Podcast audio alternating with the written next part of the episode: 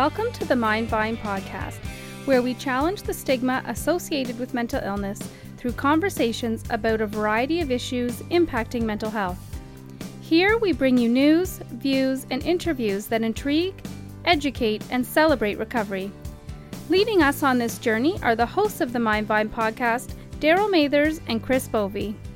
Well, welcome to the Mindvine podcast. Uh, my name is Daryl Mathers, and I'm uh, solo today. I usually have a co-host, Chris Oh, Bovey, okay. but it's just me and my, and my esteemed guest. And I have with me Allison Hector Alexander. Uh, I'm going to read your title Yes. because it's uh, it's, a long. long one. the director of the Office of Student Diversity, Inclusions, and Transitions at Durham College, Mm-hmm. and you've done a, a host of other work. Um, you know. In, women's shelters Mm-hmm. and different uh, marginalized populations in your career, but you just spoke uh, at Ontario Shores Mm-hmm. at our grand rounds, uh, which you can catch uh, on the Ontario Telemedicine Network as well, about building inclusive spaces. So, first of all, welcome. Mm-hmm. Thank you. And uh, tell us a little bit about uh, you know what you brought to Ontario Shores today. Uh, so thank you for having me and, and, and for the invitation. This is uh, this is I'm I'm always looking for opportunities to get into the community and have these conversations and look at how we can you know create synergies between our institutions. So uh, very happy to be here. Um, and so this morning we talked a little bit about how do we actually build inclusive spaces, but we framed it within you know the context of self and and in terms of what is our role and our responsibility in trying to create an inclusive space. And when we're talking about inclusion, we're also talking about you know what it what is a safe space for us in that you know when you walk in into a space, uh, how do you feel? Um, do you feel welcome? Do you feel that you belong? Um, and also recognizing that as you know service providers or as you know people in, in roles of helping uh, or supporting, how do we actually recognize?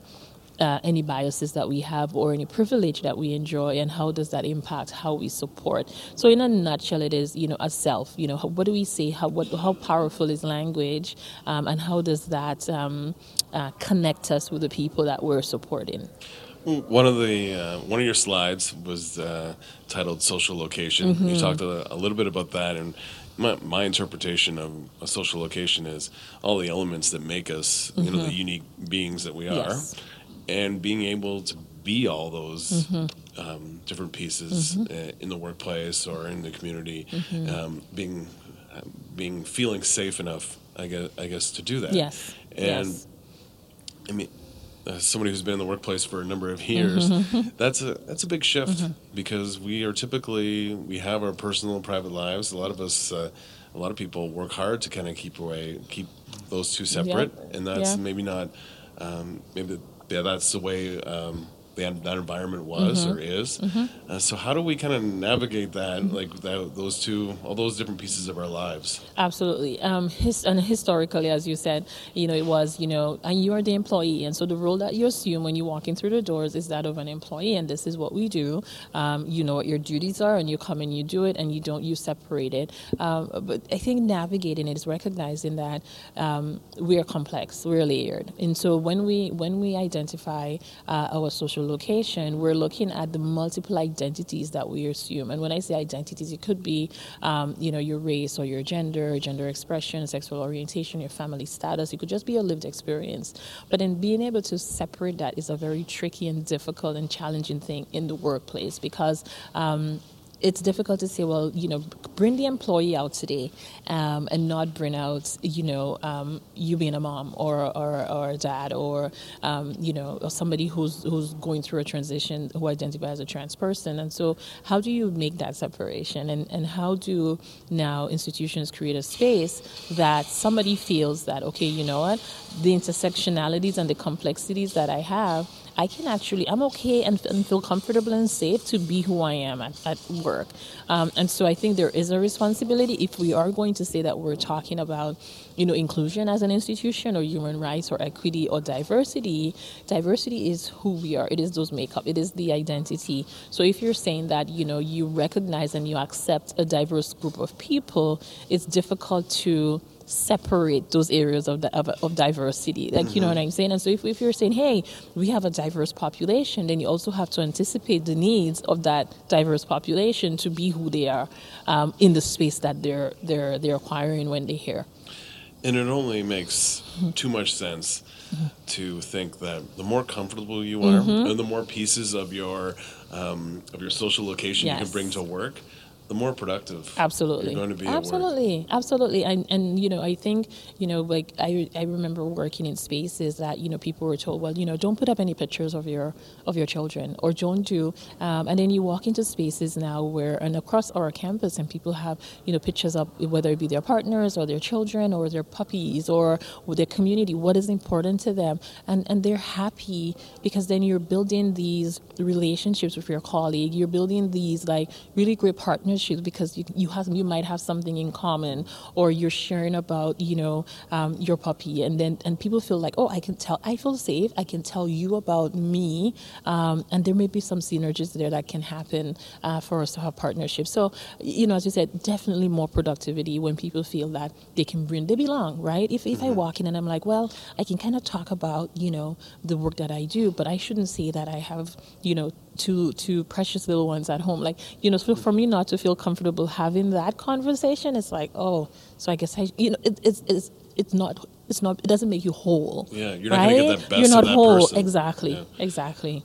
One, uh, we all, in the media Mm-hmm. or in society, we the term white privilege very very you know, frequent, very common. Mm-hmm. Yes. Um, but you use the term power and privilege. Mm-hmm. And you gave a couple examples of how we have power and privilege and may not even realize it, regardless of what maybe Mm-hmm. population we represent. Yes, yes, um, and so yes, it, it, we hear white privilege. We hear that you know unpacking the you know the privilege you know knapsack, um, but there are other areas. And so if we connect it back to our social location and we connect it back to those identities that we have, we do enjoy privilege and power. So it's interesting because when I do say to students, "You have power," and they're to me, I'm a struggling student. I don't have any power. It's like yes, there is power that you enjoy because of your identity, because of your social location. So it's not, you know, power only connected to race. There is power and privilege that is connected to, you know, to gender or to, you know, family status. Because um, how we sometimes see our sole support parents, usually women um, uh, who are single moms, um, how they may be treated if they come on the bus with a stroller, you know, um, as opposed to, you know, a family where you have the traditional, you know, mom and dad and, and little one, um, you know, versus, you know, a same-sex um, uh, family uh, with, with children. And so it, it, there's different pr- uh, privilege that we enjoy by the mere fact that we occupy different identities, right? Um, someone who doesn't, you know, who has, you know, who has a religious, um, uh, not necessarily religious background, but who, who practices religion, but might not necessarily not wear the hijab or who doesn't identify as Muslim, given everything that is going on in the world right now, you know, there's privilege that I enjoy as opposed to a, a female student who wears the hijab and is ridiculed on the bus or is ridiculed, you know, on the street because or is called or is pretty much referred to as a terrorist because they wear the hijab, right? And so it is those areas that we don't usually talk about, and we do. There's a lot of focus on white privilege, but there are other areas that we enjoy privilege, um, ability, right? For someone, again, as I mentioned in my, you know, as an example, as an able-bodied person, presently, you know, I pick up and I, you know, say, okay, I'm going to go do this. Uh, for someone who's using a mobility device, um, if the snow isn't shoveled, you know, on the curb, then they cannot get here or get to class. But I, I grab my bag and I jump in my car and I go, right? And so we don't always play, uh, pay attention to this and how that actually impacts um, how we support or how we interact with each other, right? For someone who's employed, we enjoy privilege as opposed to someone who's un- unemployed or in receipt of, you know, income security supports, right? And so we don't always talk about it, but these are things I think that it is really important that we have an awareness of those things um, because then it, it, it, it sort of it dictates how we respond right because we, we respond from our own personal perspective and own personal experience so when we when we don't check that then we know that there will be gaps in how we're supporting There was uh, several things that you said today that really stuck with me. But at the beginning, when you kind of introduced uh, power and privilege, you said that uh, this is by no means intended to make anybody feel guilty. And uh, I think inherently we do feel guilty Yes. um, because we've. We kind of fall into whether we like it or not. Mm-hmm. I think we kind of fall into those mechanics of oppression mm-hmm. that you kind of laid out Yes. in the slide. That mm-hmm. We're we're kind of the products of the information that we were given, and sometimes the information that we were given was the best information they had the That's, that's what they knew, right? That's Yeah. what they knew, and they taught us what they knew. Uh, and as, as I said, well, that's what they were taught. And before them, that was, you know, their, their parents' parents knew, right? And so really, they, they do their best in what they think that we need to know in terms of maybe trying to protect us. But that is why, you know, as we mature and we get older, we, or we start to critically look at the world, we have a responsibility to unlearn right? Like, okay, where, where did that come from? Where did I hear that about this group of people? And then here I am sitting with, you know, somebody that I thought that, oh no, all of these people were this. Person's not like that. So that quickly debunks, right, some of those stereotypes. And so it is, you know, I keep saying to people, there's that responsibility to think of, why do I know this? And where did this come from? And I need, this, this needs to get out of my, right? Um, and how that unlearning happens is important. when even the uh, admitting that we don't know Yes, yes. and and seeking out uh, expert matters Mm-hmm. or subject matter experts, right? So we would we would do that in science. We would do that in, in a host of other areas of Mm-hmm. Yes. Mm-hmm. our lives. We would look, you know, we go to a mechanic to bring our car. We have somebody uh, who represents maybe a different population, Mm-hmm. and we don't necessarily go up to them and say, "Tell me more Yes. about you know what it's like to be Yep. to be a Muslim man or a Muslim woman, or a black woman, whatever you may Mm-hmm. Be." We do the opposite. Yes. And I mean, I think that's changing, Mm-hmm. but um, kind of need to take like a an approach like we're gonna we're gonna go after this. We're gonna be Yes. aggressive, for lack yes, of a better term. Yeah, and have the and you know and and sometimes the conversation starting it it can be a little uncomfortable. And as I mentioned, uncomfortable is not a bad thing, Mm. um, but it is you know the majority of people that you would approach and ask about their lived experiences are happy to sit and have a conversation and share that with you. They're not you know if if it is done in a respectful way, in that I'm coming from a place that I don't know, and I would love to learn about you know what you know what are you eating today? Why are you dressed this way? Do you what are you celebrating today? Oh, you know, like it's it's it's such a, a learning because then you're getting authentic learning from someone who's actually living right that experience. And so you know why not ask? Why not? And and and that place where i think we've been we've been somewhat you know set up within our our um, our systems to to know everything right? To know you need to know this. And it's like mm, if, if i don't know it's okay.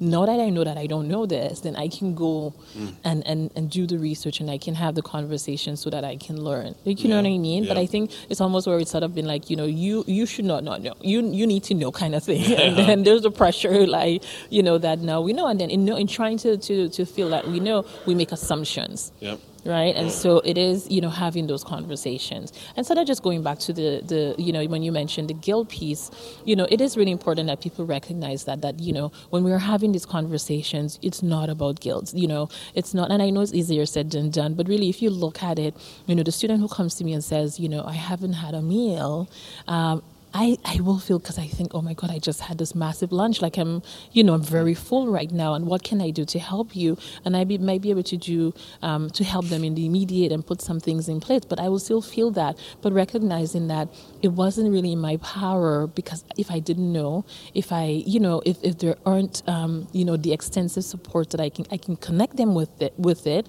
But that doesn't mean that I can maybe make their their MoneyGram you know, order come on time, or these other pieces, or you know, being an able-bodied person, I cannot take some of that ability and give it, but I can recognize it. So you know, so this is where we sort of have to almost like, you know, separate it and and and unpack.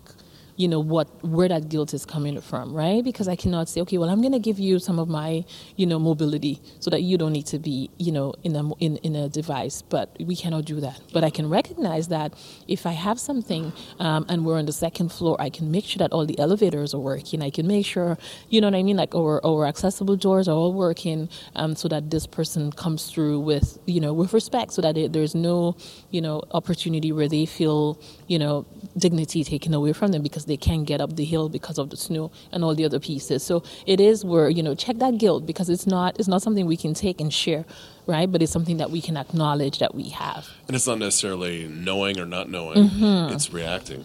Right, it's a, your example Yes. of the um, somebody not being able to get to work because of the snow. Mm-hmm. You know, um, it'd be great to have foresight in that. In Yes. that, but sometimes we don't learn unless don't- we're in that position. exactly, So it's not so much. It's not so much knowing Exactly. that. It's, it's how you react. Yeah, how you react. And so here I am, irritated. Why didn't that person come? Like we needed to get this thing done, and they're not here. And I go back and I get the message, and I'm thinking, oh my god, right? I didn't even think. I didn't even think that maybe we should move it to our main building where it was, you know, way more accessible earlier in the morning than in, you know in another building.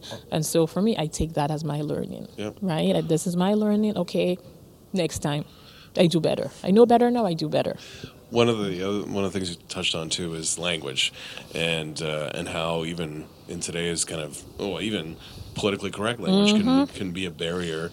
And uh, I think about you know um, in my personal experience and growing up in a non-diverse mm. community, and uh, just some of the offensive uh, slurs that mm-hmm. were used in common language, mm-hmm. and they, and mm-hmm. it's changed you know, so much so when you hear some of these terms now, you're like, whoa, yeah. people, you know, yeah. people still say that. But mm-hmm. um, there's there is still a barrier that's being created by the language yes. we choose to use. Yes, yes, absolutely. Um, and it is, you know, some of the language is not even so much what we were exposed to necessarily, you know, growing up. Some of the language is new language now that has been that has is part of, you know, of um, you know, music culture, part of um, it just, you know, the language that's being used, say maybe online in online communities, that sort of thing. And so it is again, you know, helping people recognize that power of language. And you know, and, and, and again again, my reference, I go back to students where I say, why is it okay for you to be referred to as this? Are you okay with that? Well, you know, the person is my friend and, you know, there's, they're not coming from a bad place. And I said, yes, but it's,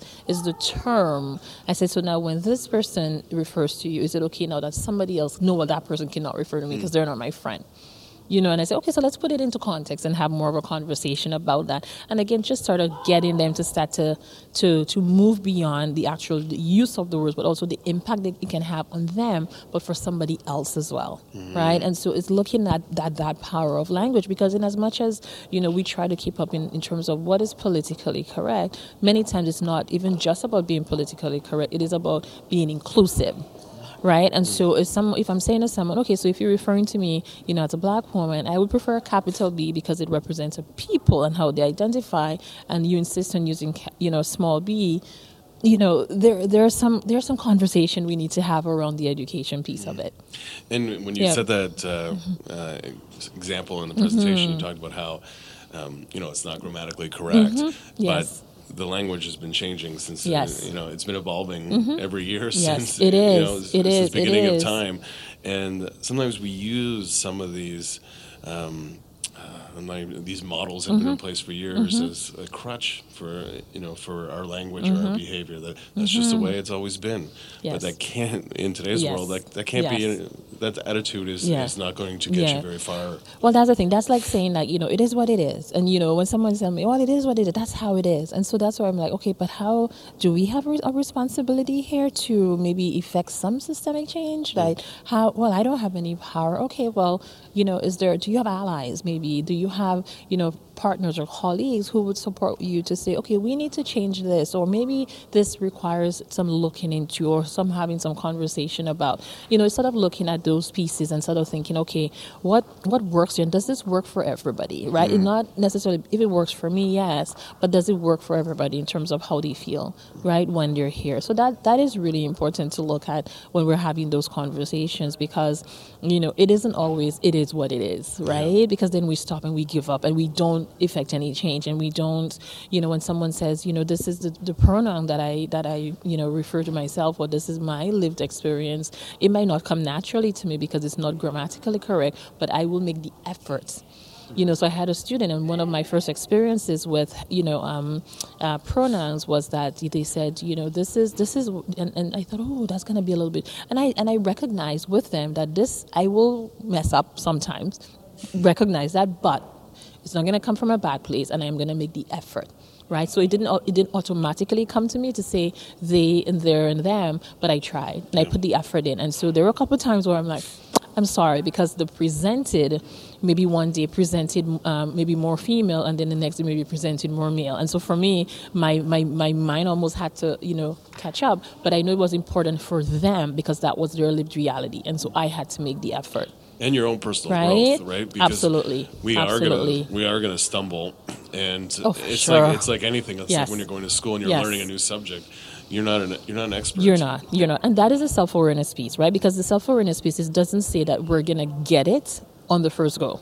We're, we're not getting on the first go or the second go. Maybe you know we're gonna mess up sometimes. But if we have the awareness that this is how I feel about something, as I said, there are biases and we all have these biases. But if we recognize we have them and we know how they influence how we react or how we communicate or how we you know support you know our clients and our, our customers, um, then we're already aware that they might have a role to play or be an influence. So how?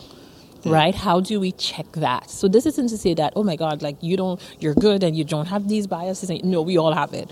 But it is the awareness piece of checking it right? Because we probably wouldn't get it right the first time or the second time Yeah. but we can work towards it right? Is the effort. And I think Yeah. like, Ontario Shores is one of many organizations. We're on a human rights journey, and that's part of the reason we had you here today is Mm-hmm. To kind of have conversations about the themes Mm-hmm. that relate to human rights. And uh, as we've gone through this, one the one thing that's kind of been clear to me is this is not about Ontario Shores Mm-hmm. as an organization or any organization trying to make change or be a, a human rights uh, friendly Mm-hmm. Right. organization. It's really about individuals. Yes. they're, they're the ones that Yes. Mm-hmm. are going to make the change. Absolutely. Absolutely. And, and and again as you said you know uh, when you when you are looking at change or you're looking at any shifts that happen whether in, in service provision and how we interact with each other how we sort of recognize each other it comes from the people. You know it comes from the people who are looking for um, that inclusion to happen who are looking at oh, oh, you know i wish you know they would celebrate this who are looking for like you know what i mean? Because you know people want to to bring what they live, you know, with them to work and be recognized and have those celebrations. And, and one of the things that I've learned from our students is that celebration is really important. I have seen our international students go from, you know, uh, just being very, again, being in groups with each other and so on. And when it comes to like celebrating, like, you know, Holi or something else, um, they come out of their shells, like they're celebrating and they celebrate, right? You know what I mean? So that these things are important. So it comes from the people, um, you know, where, you know, what it's like having these conversations so that you can kind of take it back around. So what does that what does that inclusion piece mean to you?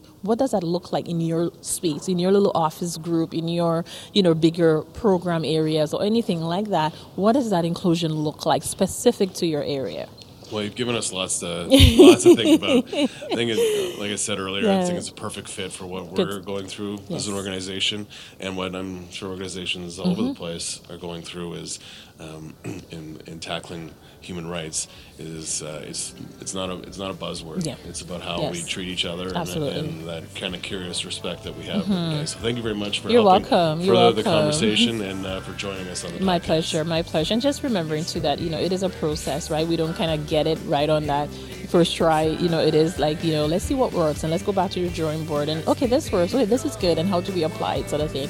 But it was my absolute pleasure being here with you. And thank you for inviting me. Thanks for the advice. Have a good. great day. good stuff.